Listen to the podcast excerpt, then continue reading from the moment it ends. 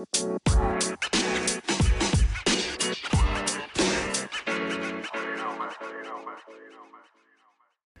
right, guys, welcome into Deep Dive Fantasy Football. You're listening to your host, Brandon Ghabbour. You can follow me at Twitter at Brandon Ghabbour. Ghabbour is spelled G H A B B O U R. You can follow our Twitter account at Deep Dive FF. Once again, that's at Deep Dive FF on Twitter. On Instagram, the handle is Deep Dive Fantasy Football. All right, welcome in, divers. Let's get right to it. So, to start off this episode, I'm going to jump into a deep dive fantasy football mailbag. So, I sent out a request for questions, and the listeners came through. First question from FFB Central Who is a player you are trying to get in all of your leagues? So, this is a tough question for me because I have so many people I want to answer with, so I'll give two. I know he's probably asking for one, but I'm going to give him two. Kyler Murray is the first one. His ADP right now is 801 in 12 team leagues. And I love him at that spot. I think the potential that he brings with his rushing ability, and he's actually a very good passer. People overlook it because they see the rushing and think that he's just a running quarterback, but he's not. That's why some people comp him to Russell Wilson. Russell Wilson was a great runner, but he's also a great passer. And Kyler Murray has a great deep ball too, and he has a lot of receivers there in Arizona with Andy Isabella and Christian Kirk that can stretch the field and make use of his good deep ball accuracy. He also has Fitzgerald and David Johnson to use the middle and short parts of the field. And he even has Hakeem Butler, who I like, and I'm sure they're going to develop him a bit and wait and not throw him right into the roster. But I think by the end of the year, Hakeem Butler is going to be a solid wide receiver three or four for them, and he's a great red zone target. He's big, but he's actually really fast too, and he's six six. So it's pretty crazy to think about the receiving corps they could have in a few years. But I love Kyler Murray. I think he's gonna rush for more than six hundred yards, more than six touchdowns, or right around that mark. And he's probably going to pass for around 3,500, maybe 3,800 passing yards and around 25, 27 passing touchdowns, too. So I think his ceiling is incredible. He could finish as the QB1 if Mahomes falters. And I have him at my QB4. He's being drafted around QB 9 10 range. And in the eighth round, with the players around him, I like him at that spot a lot. The other player that I'm trying to get in all of my leagues is James White. His ADP right now is 508. He had he had 125 targets last year. 87 receptions, and 12 touchdowns. Now, they lost Gronk, but they brought in N'Keal Harry. So you might think that N'Keal Harry is going to pick up all the Gronk targets and any other targets they lost, but that's fine. Even if that's the case, and even if James White loses some targets to Damien Harris, which I am projecting, I'm him projecting him for a few targets less than last year. The Patriots over the last 2 years have the second most touchdowns to the running back position. Over the last two years, running backs for the Patriots have scored 48 touchdowns. 48 touchdowns in the last two years at the running back position. Given that Sony Michel is taking the bulk of carries and James White is being used more in the receiving role, and Damien Harris is probably more a backup for Sony Michel's position and going to be used to give him a breather and rest his knees. I think James White's spot is secure, especially considering that going into this year, losing the pieces that New England has lost, James White and Julian Edelman are the top two receivers on that team. At the back end of the fifth round, my wide receiver 22, James White, is well worth it. I'm usually grabbing him in the back of the fourth, depending on where my pick is. But if I have the swing pick in the back of the fourth, top of the fifth, I'm usually going to take him at the back of the fourth. I don't want to risk losing out on him. The next question is from John. He says, Is it time to move on from Matthew Stafford? I believe so. As my quarterback 26, he's not even ranked as a starter in two quarterback leagues. With Patricia and the new identity that he's bringing to the offense, it's not likely that Stafford's going to have a lot of pass attempts, which limits his ceiling. They want to run the ball and play defense. Also, losing Golden Tate doesn't help, and Stafford's also coming off an injury, so there's also minor concern there.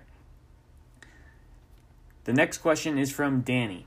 Is it worth drafting OBJ and Jarvis Landry at their ADP considering they may hurt each other's touches? I actually really like this question because it helps me or allows me to also touch on something about Baker Mayfield. I have Odell Beckham ranked just about where he's going.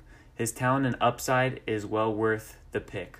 I do project the Browns to throw less than they did last year on a per game basis because once Kitchens took over, their win record flipped from 1 and 5 with Baker starting to 5 and 2. And Baker went from throwing 40 passes per game when they were 1 and 5 to 30 passes a game when they were 5 and 2. Now, I don't think he's only going to throw 30. I think it's going to go up a bit, but I don't think he's going to throw the ball enough to to spread out enough targets for both of these guys to be extremely relevant. But I think Odell Beckham is so good, so talented, and he's coming from playing with Eli Manning, who we all love to make jokes about. And there's memes of all the times that Eli has missed Odell Beckham. Well, I don't think that's going to happen much with Baker. He's super accurate. So Odell Beckham is well worth it. The upside is awesome. And I still think he's a lock for 140, 150 targets. But I have Jarvis ranked two rounds later than his ADP. His ADP is in the fifth round, and I have Jarvis ranked in the seventh. He's my wide receiver 31. I have him projected for 113 targets, while last year he had 149. I think Jarvis is just straight up being drafted too high, and this is going to be his first time as the number two guy in an offense. We forget that. In Miami, he was the guy, and then he came to Cleveland and he was the guy. His targets might be at an all time career low this year because, like I said, I'm projecting not to throw the ball as much. And there's a lot of targets in Cleveland. There's Duke Johnson, there's Odell Beckham, there's Antonio Callaway, there's Jarvis Landry, and there's David Njoku. That's already five very good targets for Baker Mayfield. And I don't think Jarvis is going to get enough to produce where he's being drafted at. So, yes to Odell and no to Jarvis. Sebastian says, I have trouble buying Juju as a wide receiver one because I don't think he will show up as the number one in the offense. What are your thoughts? Well, Sebastian, I understand your concern, but one thing to keep in mind is even if he wasn't good enough to be a number one guy, although I do think he is, he is locked in for 150 targets or more. Last year, he had 166 targets, and Antonio Brown left 169 on the table when he went to the Raiders. I have Juju projected for 189 targets this year, and as my overall second wide receiver behind DeAndre Hopkins.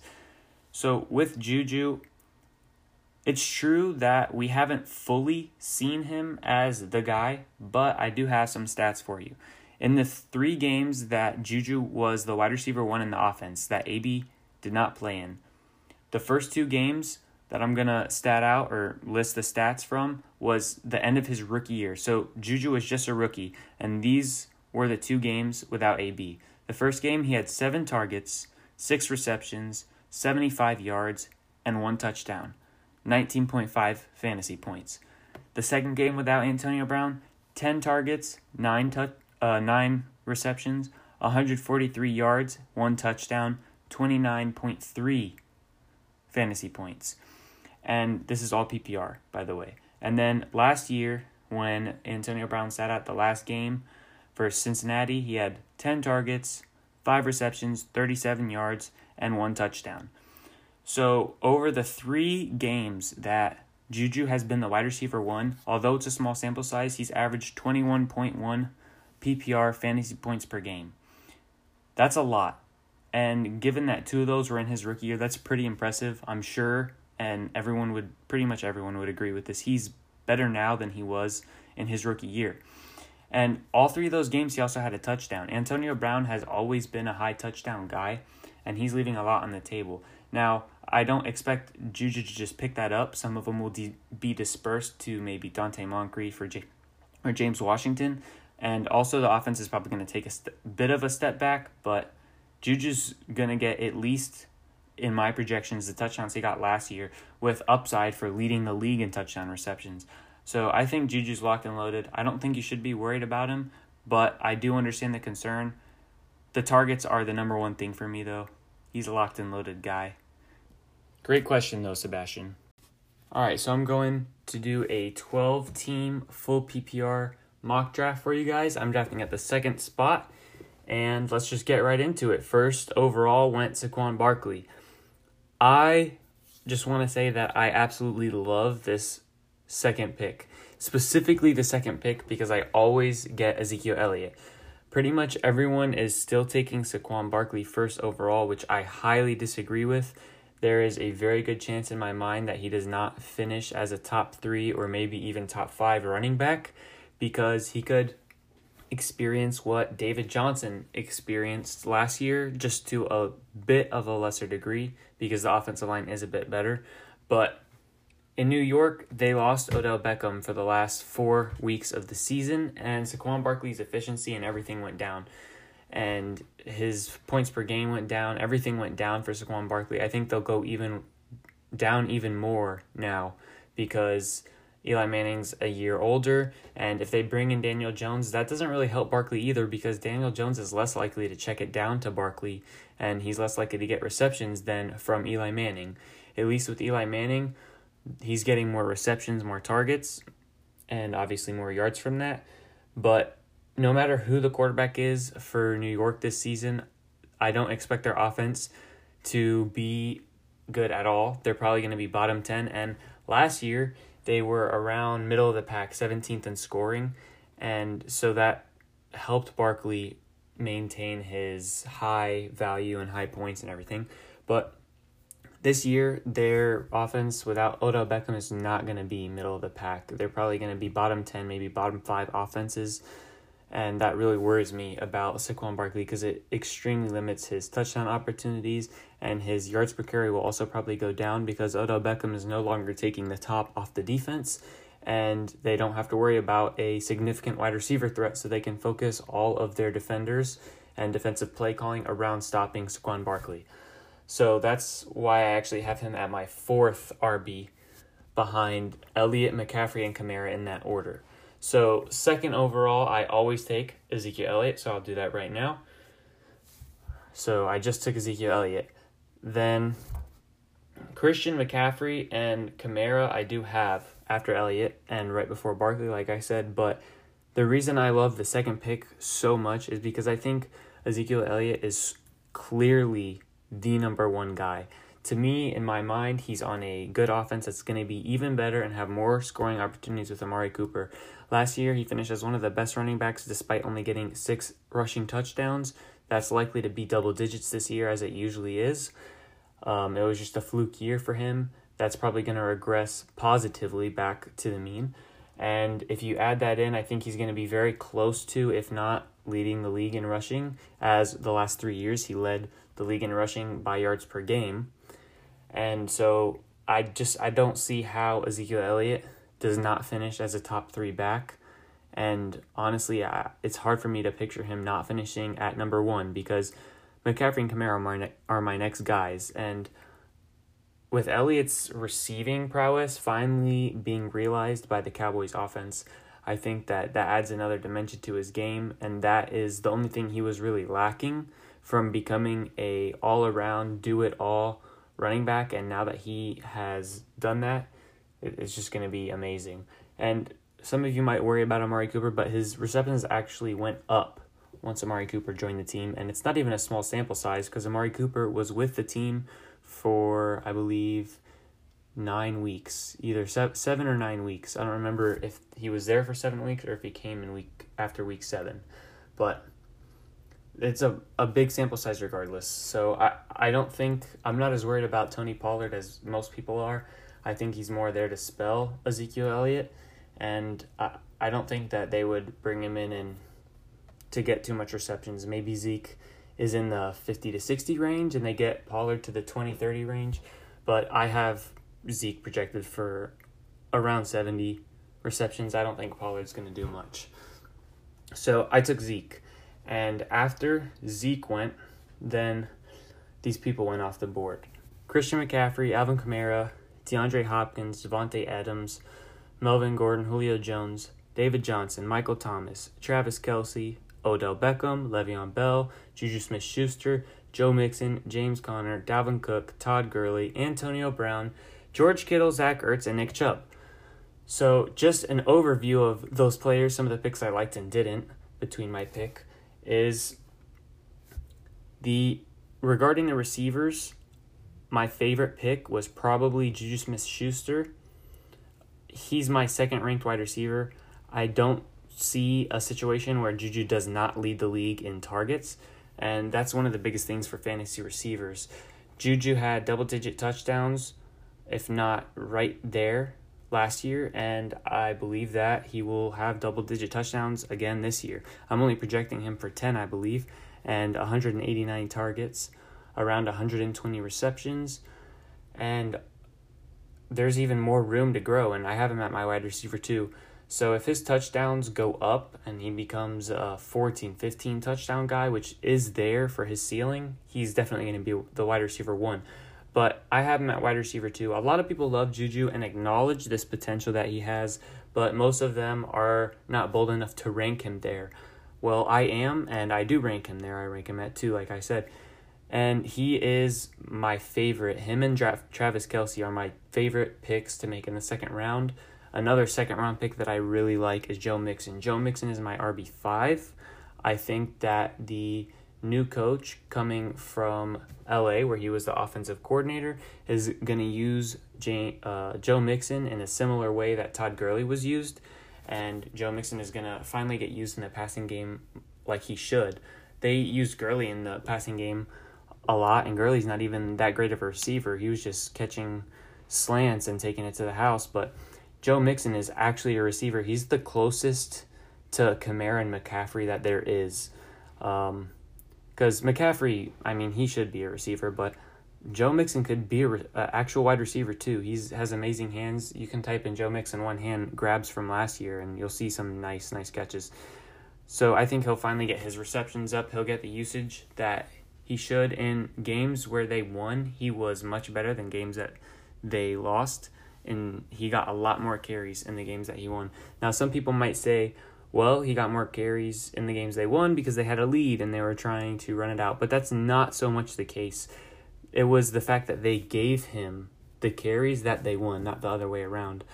Um, because when they give him the ball, he shreds the defense. He is an amazing running back, and honestly, I think their their their offense is definitely going to be definitely going to be better than last year, especially with AJ Green healthy, hopefully, and Tyler Boyd getting, you know, more opportunities and further developing. So I love Joe Mixon. He's my RB5. I think he's a steal in the second round, as well as Juju. And Travis Kelce is so far above all the other tight ends, which I will explain why in a second, that I think he's actually worth a first round pick. So he usually goes in the second, and I think that's a great value too. Ertz and Kittle, I don't really like those picks in the second round. I love the tight ends. They are my two and three. I'm not saying that they're busts. I just think that you will regret passing on people that you could get there at that spot for those two tight ends. George Kittle and Zach Ertz are both very similar in why I expect them or at least have their ceiling lower this year, why I expect them to, to regress a bit. George Kittle was the guy last year. Marquise Goodwin was out, and it was basically him and Dante Pettis. That was basically the offense with, you know, all the running backs that they had. But they're all good guys. They're not great. Now they bring in Tevin Coleman, who is a all-around receiving back. Jerick McKinnon gets back from injury, all-around receiving back. That's already two new receivers in the offense. Then they draft Deebo Samuel. Marquise Goodwin comes back from injury, and they draft Jalen Hurd. That's five – people in that offense taking targets that were not doing it for most of the year last year, and they still have Breida and Mostert and some other guys. Every single running back, and this is very rare, but every single running back in San Francisco can catch the ball. Most teams have a specific running back that can do that. Every single running back can do that in San Francisco. And also, we haven't seen Kittle with Jimmy Garoppolo uh, that long. I mean, Jimmy Garoppolo's been there for two years, yeah, but he keeps getting injured. And so who knows how much he's going to get targeted compared to the other players. You know, Pettis is great. He's breaking out. Goodwin has had a good track record with Garoppolo and was part of the reason he was drafted so high last year. was because we were so excited for Goodwin being with Jimmy Garoppolo. But I think that there's a good chance that Kittle has too much competition and his touchdowns could go down, his targets could go down. I still have him as my tight end three, rightly so, and I still think he should be drafted there, but not in the second round. I think he should be drafted as the tight end three, just not that high. Same with Zach Ertz. They added DeSean Jackson, and Dallas Goedert is developing and is probably going to poach more touchdowns this year than he did last year.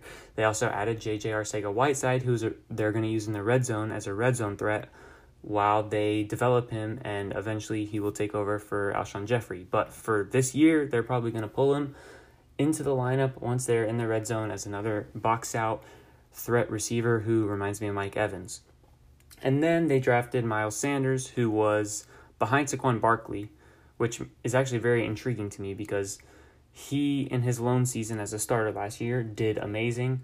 I'm not saying he's Saquon Barkley, obviously he's not. Nobody is. But Miles Sanders, if Saquon Barkley was never there, might have been a first round pick this year because he would have had more time to shine and show what he can really do. And he also is a great receiver. So that's, let's see, DeSean Jackson, J.J. Arcega Whiteside, Dallas Goedert developing, and Miles Sanders. That's four new targets in that offense. And Zach Ertz had a bunch of targets last year. They're probably going to go down. So the risk that hangs over George Kittle and Zach Ertz is what makes me love Travis Kelce so much more. Because Travis Kelce is the guy. It's him and Tyreek Hill once Tyreek Hill comes back. And I don't see how Travis Kelce's not the tight end one. I mean, obviously it's fantasy football, crazy things can happen, but barring injury, Kelce is locked and loaded, and he is well worth a first round pick. So him in the second round is awesome. Trying to see if there's any picks I didn't really like other than the tight ends. Um, Gurley, I mean, he's a high risk, high reward player, so I don't mind that because uh, we know that he could be the RB one. And Nick Chubb also went right before my pick. He was the last person picked before my pick, and I do not like Nick Chubb at all in the second round, especially not in any form of PPR, because he's not going to catch passes. I mean, it's plain it's plain and simple. PPR, those running backs at the top, unless they're rushing for sixteen hundred yards and sixteen touchdowns, they need receptions to be relevant. And Nick Chubb is not that guy.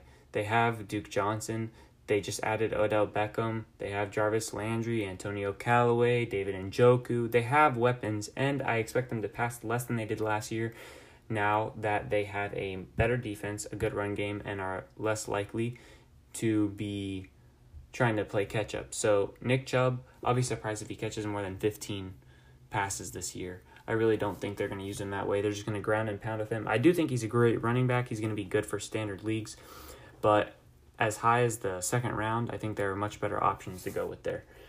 So now we're back at my pick. I have Ezekiel Elliott, and the people that I'm looking at right now are Mike Evans, AJ Green, Amari Cooper, and that's pretty much it. That's what I'm looking at. Those are who I'm going to decide between because there's also Keenan Allen, but I think that with Hunter Henry coming back and Mike Williams further becoming involved in the offense, I think it's going to hurt Keenan Allen a little bit. And Keenan Allen's never been a touchdown guy. He usually gets around six or seven touchdowns, sometimes even five or four. So I don't personally like taking Keenan Allen this high. I do like him a lot though, but not over Mike Evans, AJ Green, and Amari Cooper. AJ Green is my seventh ranked seventh ranked wide receiver, and so I'm to take AJ. And the reason I have him as my seventh receiver is because they're to have a good offense with the new coordinator, like I was talking about earlier. And just as I said, Joe Mixon is probably to get used and get the usage similar to Todd Gurley. We have three receivers in Los Angeles for with the Rams that are fantasy relevant. All finished as wide receiver twos or better between Cooks, Cooper Kupp, and um, Robert Woods. I know Cooper Kupp got hurt, but by points per game when he was in there, they were all wide receiver twos. And so I think that those similar amount of targets are going to get spread around in Cincinnati, except they don't have a third relevant receiver. People like some people might still like John Ross, but it's it's done. It's fair to call him a bust at this point. I think that AJ Green is going to get around 150 targets, assuming health and projecting health as we always do. I think he's a locked and loaded wide receiver one. He's probably going to get around 1,300 yards, 10 ish touchdowns. And I think that he is just going to be a beast again. And not to mention that the Rams defense is much better than the Bengals defense. So the fact that the Bengals are going to be playing a lot of catch up and they're going to have a high flying offense between Boyd, AJ Green, and Joe Mixon. I think that all of all three of the Bengals offensive stars are all undervalued and all of them are well worth where they're being drafted at ADP. So I'm going to take AJ Green.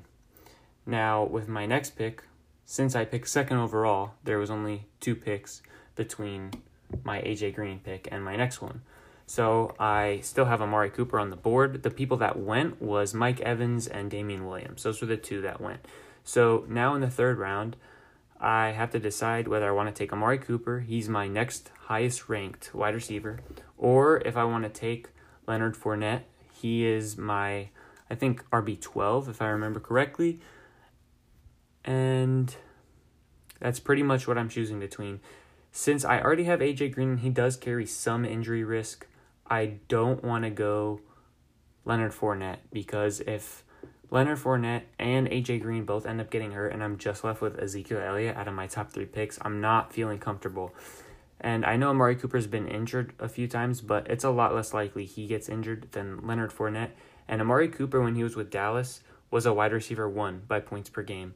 And I have him ranked that way. I have Amari Cooper as my wide receiver nine either nine or ten. Um, and so pairing him with AJ will give me a good one-two punch at receiver. And Zeke is the overbearing RB one in my opinion. So I think I can wait and see what will drop to me in the fourth round.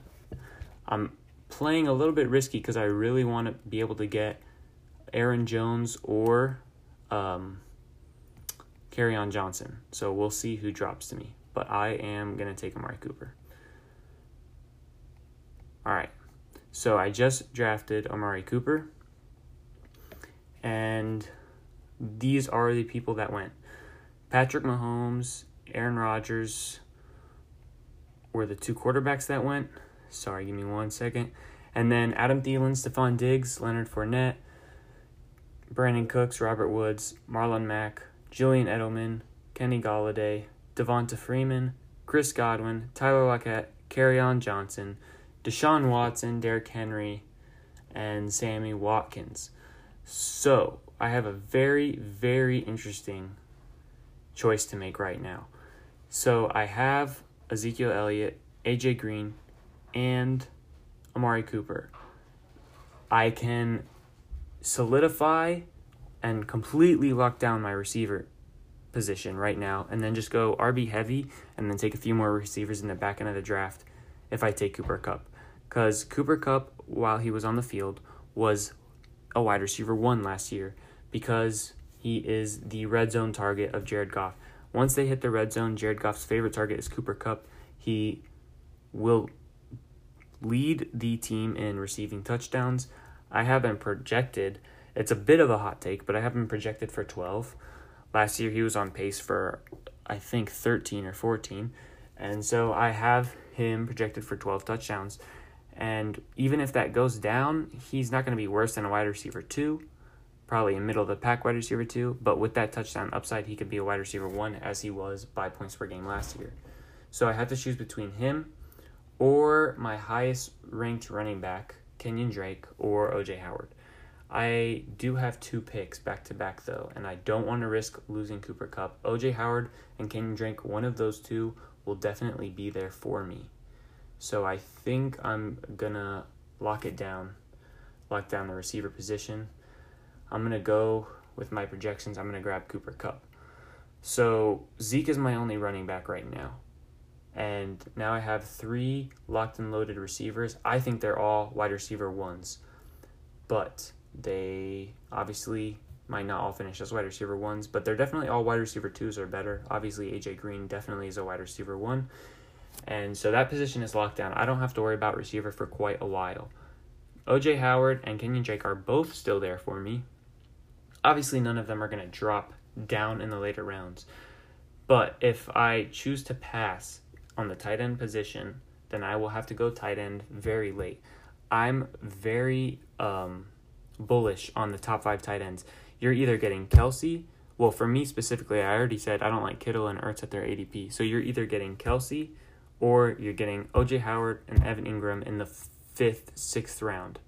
Well, back of the fourth to beginning of the sixth round. That's the range that I like those two tight ends. They're both ranked very similarly to me, and their ADP is fair. It's a good value. And I have to choose between OJ Howard and Kenyan Drake. I don't know that I want to take OJ Howard and watch all these running backs fly off the board because remember, I had the second overall pick. So the gap between my next pick after this one is is 22 22 picks. So I could definitely lose either 20 or 22 picks. So I can definitely lose a lot of running backs. And if I don't take Kenyan Drake now, I'm going to lose out on uh, Josh Jacobs, who I really like, Mark Ingram, James White. I like all those guys. David Montgomery is probably going to be gone. And then I'm looking at as my RB2, Derrius Guice, which I hate at his ADP, Latavius Murray, Jerick McKinnon. Yeah, I have to pull the trigger and hope that one of the tight ends falls to me. If not, I'll take Jordan Reed at the very back of the draft. So I'm going to take Kenyan Drake.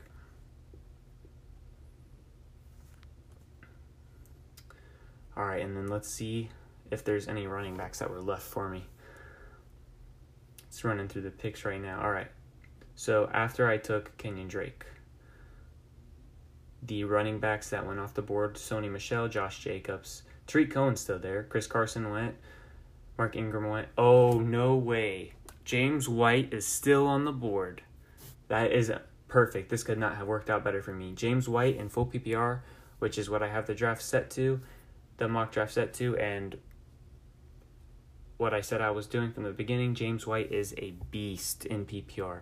Everyone thinks that the running back situation in New England is hard to deal with. They want to stay away from it. But let me tell you this the only reliable and consistent targets for Tom Brady this year are Julian Edelman and James White.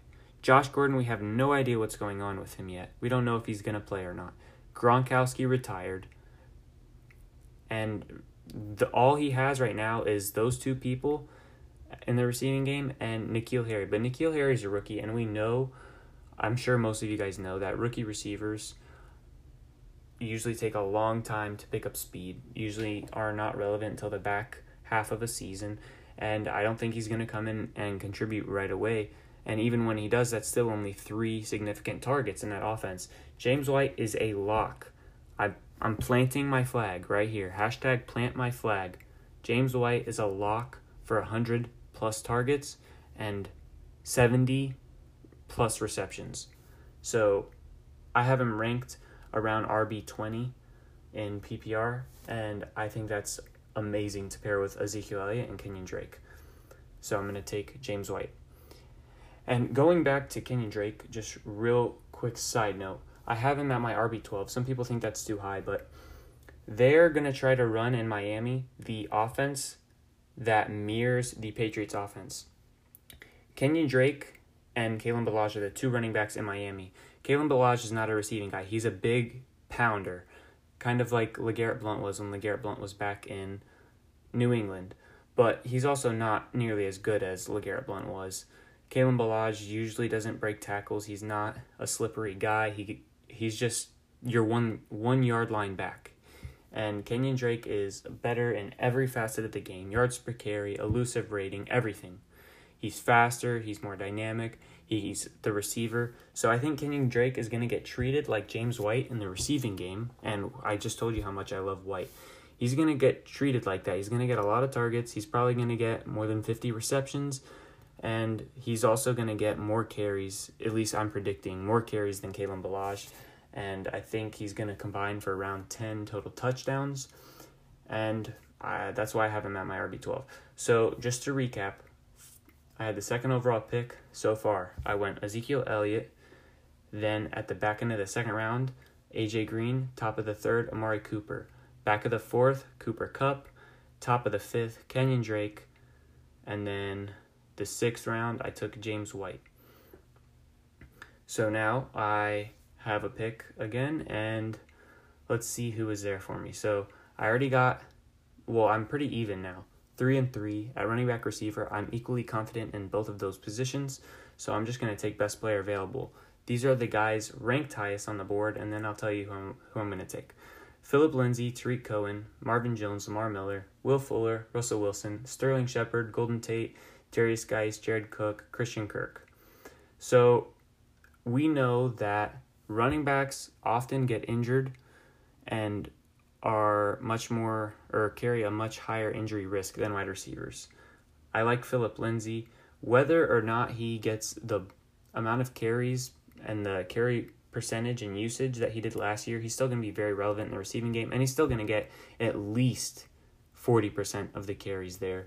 And I have him as a RB2, and he's the highest person that I have ranked on the board. The If I wasn't taking Phillip Lindsay, I would probably be taking uh, Christian Kirk, but I'm going to take Phillip Lindsay, and we'll see what, what ends up uh, falling to me in the next round after this uh, after this pick. So I just took Phillip Lindsay, and the next people drafted were Sterling Shepard, Will Fuller, Larry Fitzgerald, N'Keal Harry, Rashaad Penny, Miles Sanders, Marvin Jones, uh, David Montgomery, Russell Wilson, Eric Ebron, Sterling Shepard, Golden Tate, Cam Newton, Tevin Coleman, Drew Brees, Courtland Sutton, Carson Wentz, Rashaad Penny. A lot of quarterbacks. I absolutely love when this happens. So I am very uh, in favor of quarterbacks late, going quarterbacks late. And part of the reason I'm I've always been this way, but this year I've never in any other year of fantasy football had so many quarterbacks rated in the top 10 that are being drafted outside of the top 10. And I have a lot of those this year. The main ones being Kyler Murray. He's my QB4 and he's being drafted at the back end of QB ones. Dak Prescott's my QB five. He's been a QB one every year of his career, and last year with Amari Cooper, he was averaging about twenty points per game and four point uh, per passing touchdown leagues, which is very good. It's a top, I believe he was top six last year. I have him ranked at six this year, and or I have him ranked at five this year after Kyler Murray. My sixth is Josh Allen, but Kyler Murray is amazing. He's probably gonna throw for around 3,500 with a ceiling of 4,000, 4,200 passing yards, but I have him projected for around 3,700 passing yards. And then he's probably going to throw similar to what Baker did last year, although in more games because Baker only started 13. But I think Kyler Murray's a lock for 3,500 and 23 passing touchdowns. But I have him that that's what he his floor is to me, which is which is a very good floor but I have him projected for 3,700 yards passing, 27 passing touchdowns, over 600 yards rushing, and around six rushing touchdowns. And that puts him at my RB or QB four. I almost said running back because he does look like a running back a lot of the time. And unless he gets injured, I don't see how he doesn't finish as at least a QB one. Lamar Jackson and Josh Allen are terrible passers, and they were both back end QB ones last year. Josh Allen was a about the QB one or two in the last four or five weeks of the season. I know that's a small sample size, but it's just to show you how you don't have to be a good passer of the football in fantasy football to be relevant. You just have to rack up fantasy points and a lot of people complain about the fact that you get so much from rushing out of quarterbacks, but I like it because if running backs and receivers get a point for 10 rushing yards, why shouldn't quarterbacks? They're moving the chains just as much. So I love Kyler Murray. Dak Prescott is a lock for six rushing touchdowns. He's had exactly six all three years of his career, so it's silly to not project six. Um, not saying that he's going to get six exactly, but he's definitely going to be right right there. And he's probably going to run around 300, 350 rushing yards, so I have him with a safe floor as well. But the edge for Dak Prescott for me is that he has Michael Gallup. And – if you watch, go back and watch some games, Cowboy games, not highlights because then you won't see it. I watched about six games and I watched Dak Prescott miss Michael Gallup on what would have been a 40 35, 50 yard touchdown pass by one yard, sometimes one foot. And Michael Gallup was going to take it all the way. Michael Gallup is a very talented receiver. He's very fast. He gets behind the defense a lot. And like I said, I saw him four or five times miss a 40 yard touchdown pass by one yard. And I think that that's just a chemistry problem. And I don't think that that's something that can't be fixed. I think it will be fixed. I think Dak Prescott is going to be able to hit at least half of those this year and that was in a uh, small sample size when Gallup was getting playing time, and that was only about eight weeks of the season. So I honestly think that he can hit that uh, Michael Gallup on four deep bomb touchdowns this year, and that's gonna significantly raise his ceiling in yards per game and uh, touchdowns as well. So I really like Dak Prescott. He's definitely going to be a QB one, and he's being drafted outside that, so he's a value in and of itself there without my um without my opinion just in terms of history but I love him and I think he's a steal. I love pairing them together too because it's the perfect combination of upside and safety. So that's why I like going quarterback late and I love when quarterbacks go in the middle of a draft because then good people, very good players are left for me. So let me tell you the top ranked players left on the board right now. Jared Cook, David Njoku. I don't like the tight ends outside of the big five. I like taking tight end at the end if I don't get one of the big five, so I'm not gonna worry about those guys. Dede Westbrook, Jameis Winston, Latavius Murray, Curtis Samuel, LeSean McCoy, Jared Goff, Jerick McKinnon, Vance McDonald, Anthony Miller, Royce Freeman, Geronimo Allison. Those are the top guys that are left. And Kyler Murray actually did go, um, but that's fine because there's still Dak Prescott my fifth rate, rated uh, fifth rated quarterback, and Josh Allen, who's my sixth rated quarterback because of his rushing as well. So I'm not going to worry about that. And I'm going to take the highest person on my board right now, and I believe that person is Latavius Murray. That's going to give me my fourth running back to go with my four receivers, and both of those positions are locked and loaded. So I'm going to go ahead and take Latavius Murray.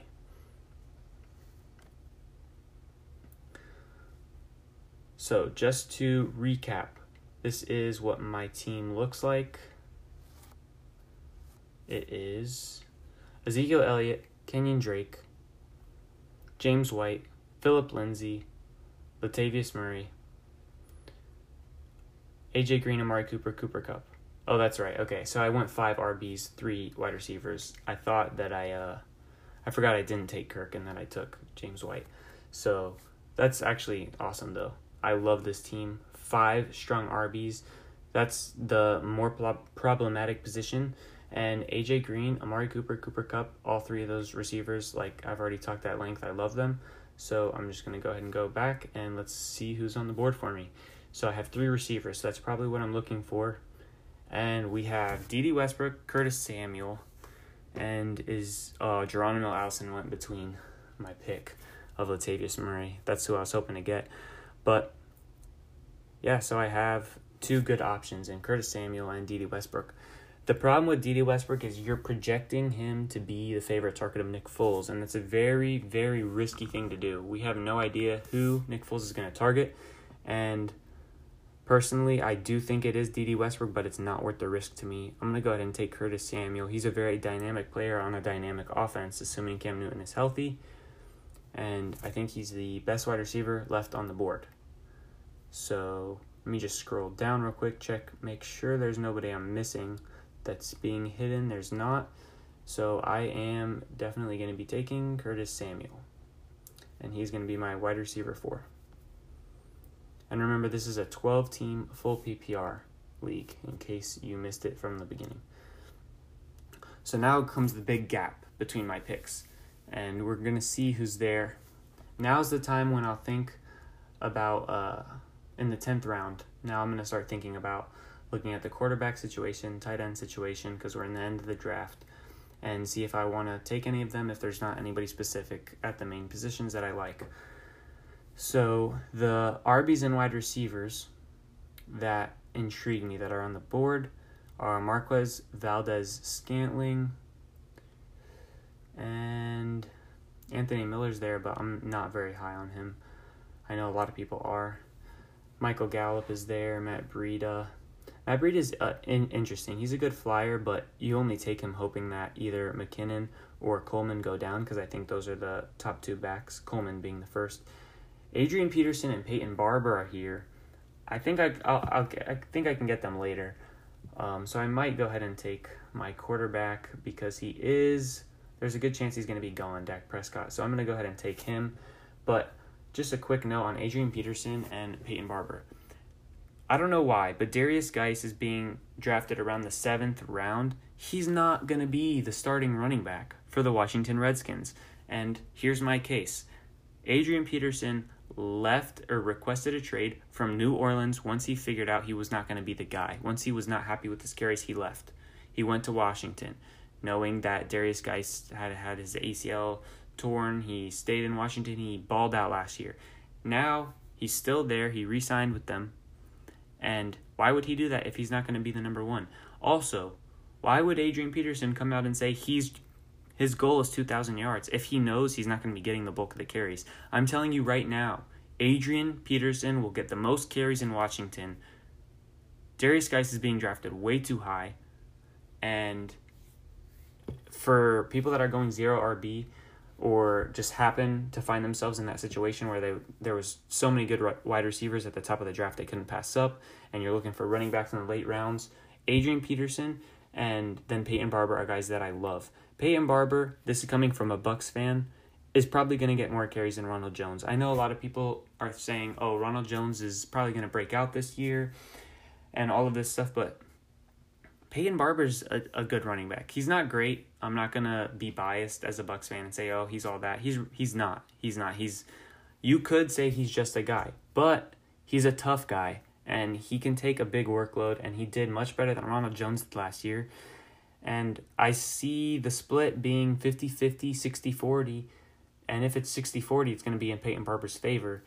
And Peyton Barber is gotten so much praise from Bruce Arians, voluntary praise. That they, they didn't go to Arians and ask him, you know, what do you like about Barber? They asked him, what do you like on this team? What were some things you liked that made you come here? And outside of Jameis Winston, one player that he chose to highlight voluntarily without being asked was Peyton Barber.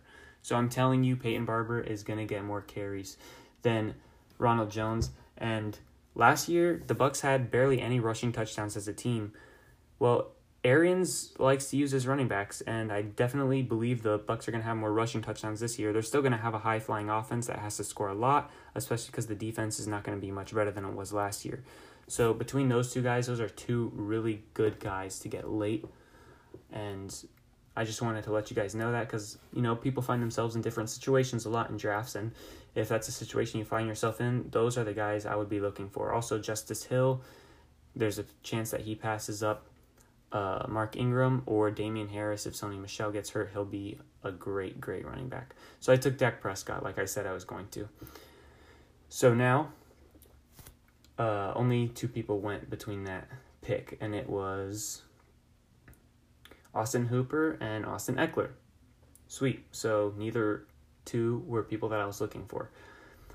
So now I have to decide whether I want to pair my safe, Dak Prescott, to my very similar to Kyler Murray type of high reward, somewhat risky quarterback in Josh Allen.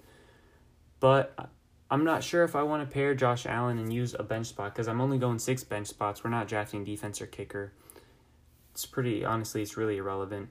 Um, so I think I'm gonna go ahead and take one of those two running backs I was just telling you about, just because I have two bench spots left and I'm not gonna use them for a second quarterback or a second tight end. So me having four receivers and five running backs, I like to have more running backs on my roster to start the year than wide receivers because you can find equal amounts of receivers and running backs on the waivers, but Running backs on waivers cost way more if you use FAAB or if you just do regular priority, you're going to need that priority for running backs. Wide receivers, it's a lot easier to find them. So I like going less wide receivers in the draft, stocking up on running backs. So I'm going to go ahead and get between Peyton Barber and Adrian Peterson.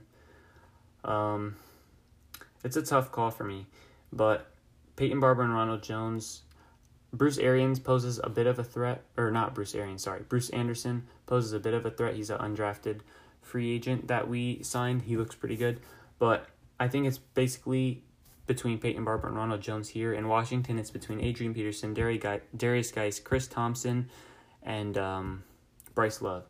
So the fact that the Bucks have a better offense and less running backs competing for carries means that I'm going to take Peyton Barber. All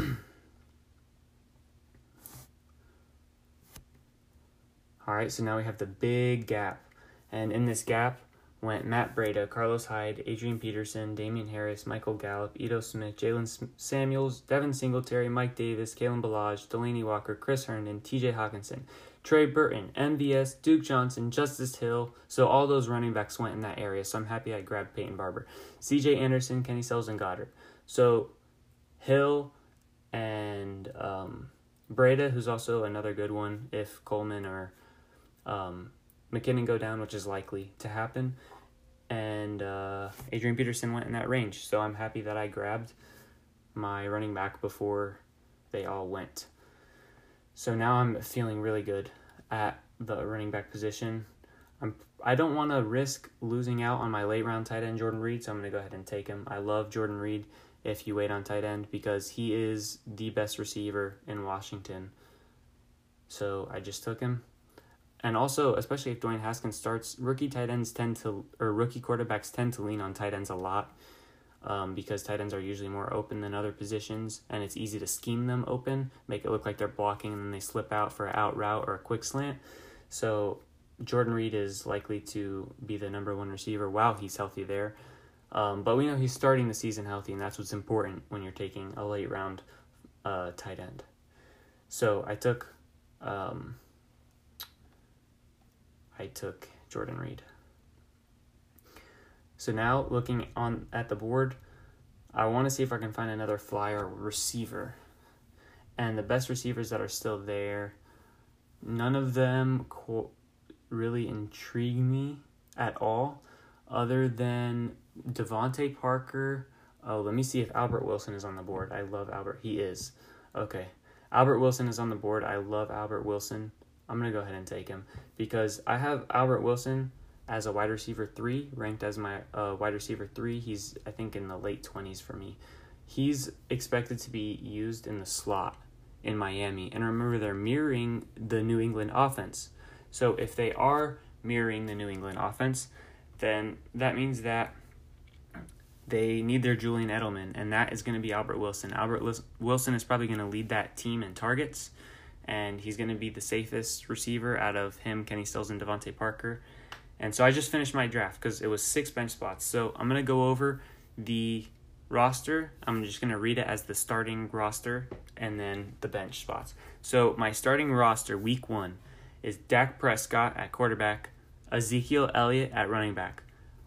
Right there, I have all of Dallas's touchdowns covered, so that's cool. I actually like the quarterback running back duo. I don't try to draft it purposely, but I like it when it works out that way. So Dak Prescott, Ezekiel Elliott, then Kenyan Drake, at RB2. My starting receivers, AJ Green, Amari Cooper. Starting tight end, Jordan Reed. My flex is Cooper Kupp or James White. I'll have to decide based on matchups and how I feel. If Cooper Kupp is feeling good off the ACL, uh, probably sit him for a few weeks, let him fully recover and get his groove going. So I'm probably going to slide James James White into the flex spot, and I feel extremely confident in that. Phillip Lindsay, Latavius Murray, Curtis Samuel, Peyton Barber, Albert Wilson. And I do want to say that I have Phillip Lindsay ranked above James White, but I am going to start James White in week one, not Phillip Lindsay, because I know James White is going to get a bunch of targets. I know he's going to be used a lot. I don't know how they're going to split the carries between Lindsay and Freeman, and I don't expect that offense to be that great in the first place. So if I don't know that Lindsay is for sure the guy there, then I'm going to go ahead and start James White and see what happens. And I did this on Fantasy Pros with their mock draft. They gave me an A minus. I got a 90 out of 100. You should go ahead and do mock drafts as much as you can. They'll prepare you for any situation at any point in the draft and help you be flexible. And that's it for the mock draft episode. Have a good one.